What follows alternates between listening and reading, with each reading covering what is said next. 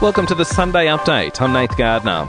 Australians are being assured the coronavirus vaccine schedule is on track. That's despite the European Union tightening export rules. New restrictions give EU citizens priority of the Pfizer and AstraZeneca jab. It's due to a shortage in supply. But Acting Chief Medical Officer Professor Michael Kidd says Australia is in a strong position to receive the vaccines for a late February rollout. Because of our onshore manufacturing agreement with CSL, which provides certainty of vaccine supply at a time of immense international competition and uncertainty. Pharmacies, meantime, are being given the green light to administer vaccines.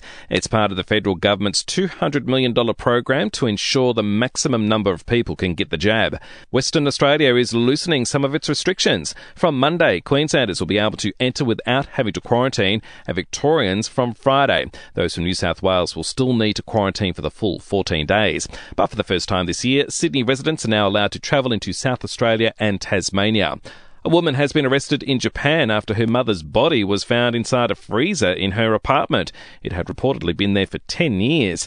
And the last Holden built in Australia has been auctioned off.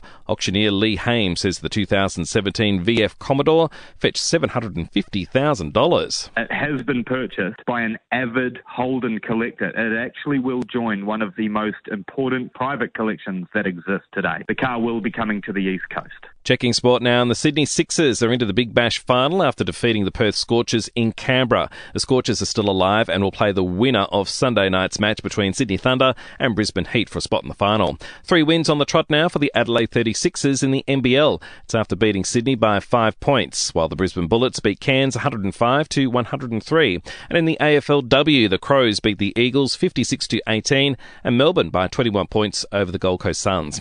In entertainment news now, Kylie Minogue has made a shock appearance in country Victoria. The pop princess came on stage at a concert in Mallacoota, introducing headline act James Reyne. Actress Katherine Heigl says her reputation of being difficult has been a contributing factor in her anxiety issues spiralling out of control. The 42 year old says she's irked by the difficult diva label. And Megan Fox is seemingly shooting down rumours that she's engaged to Machine Gun Kelly. The 34 year old actress sparked rumours last week when she was spotted wearing a massive ring.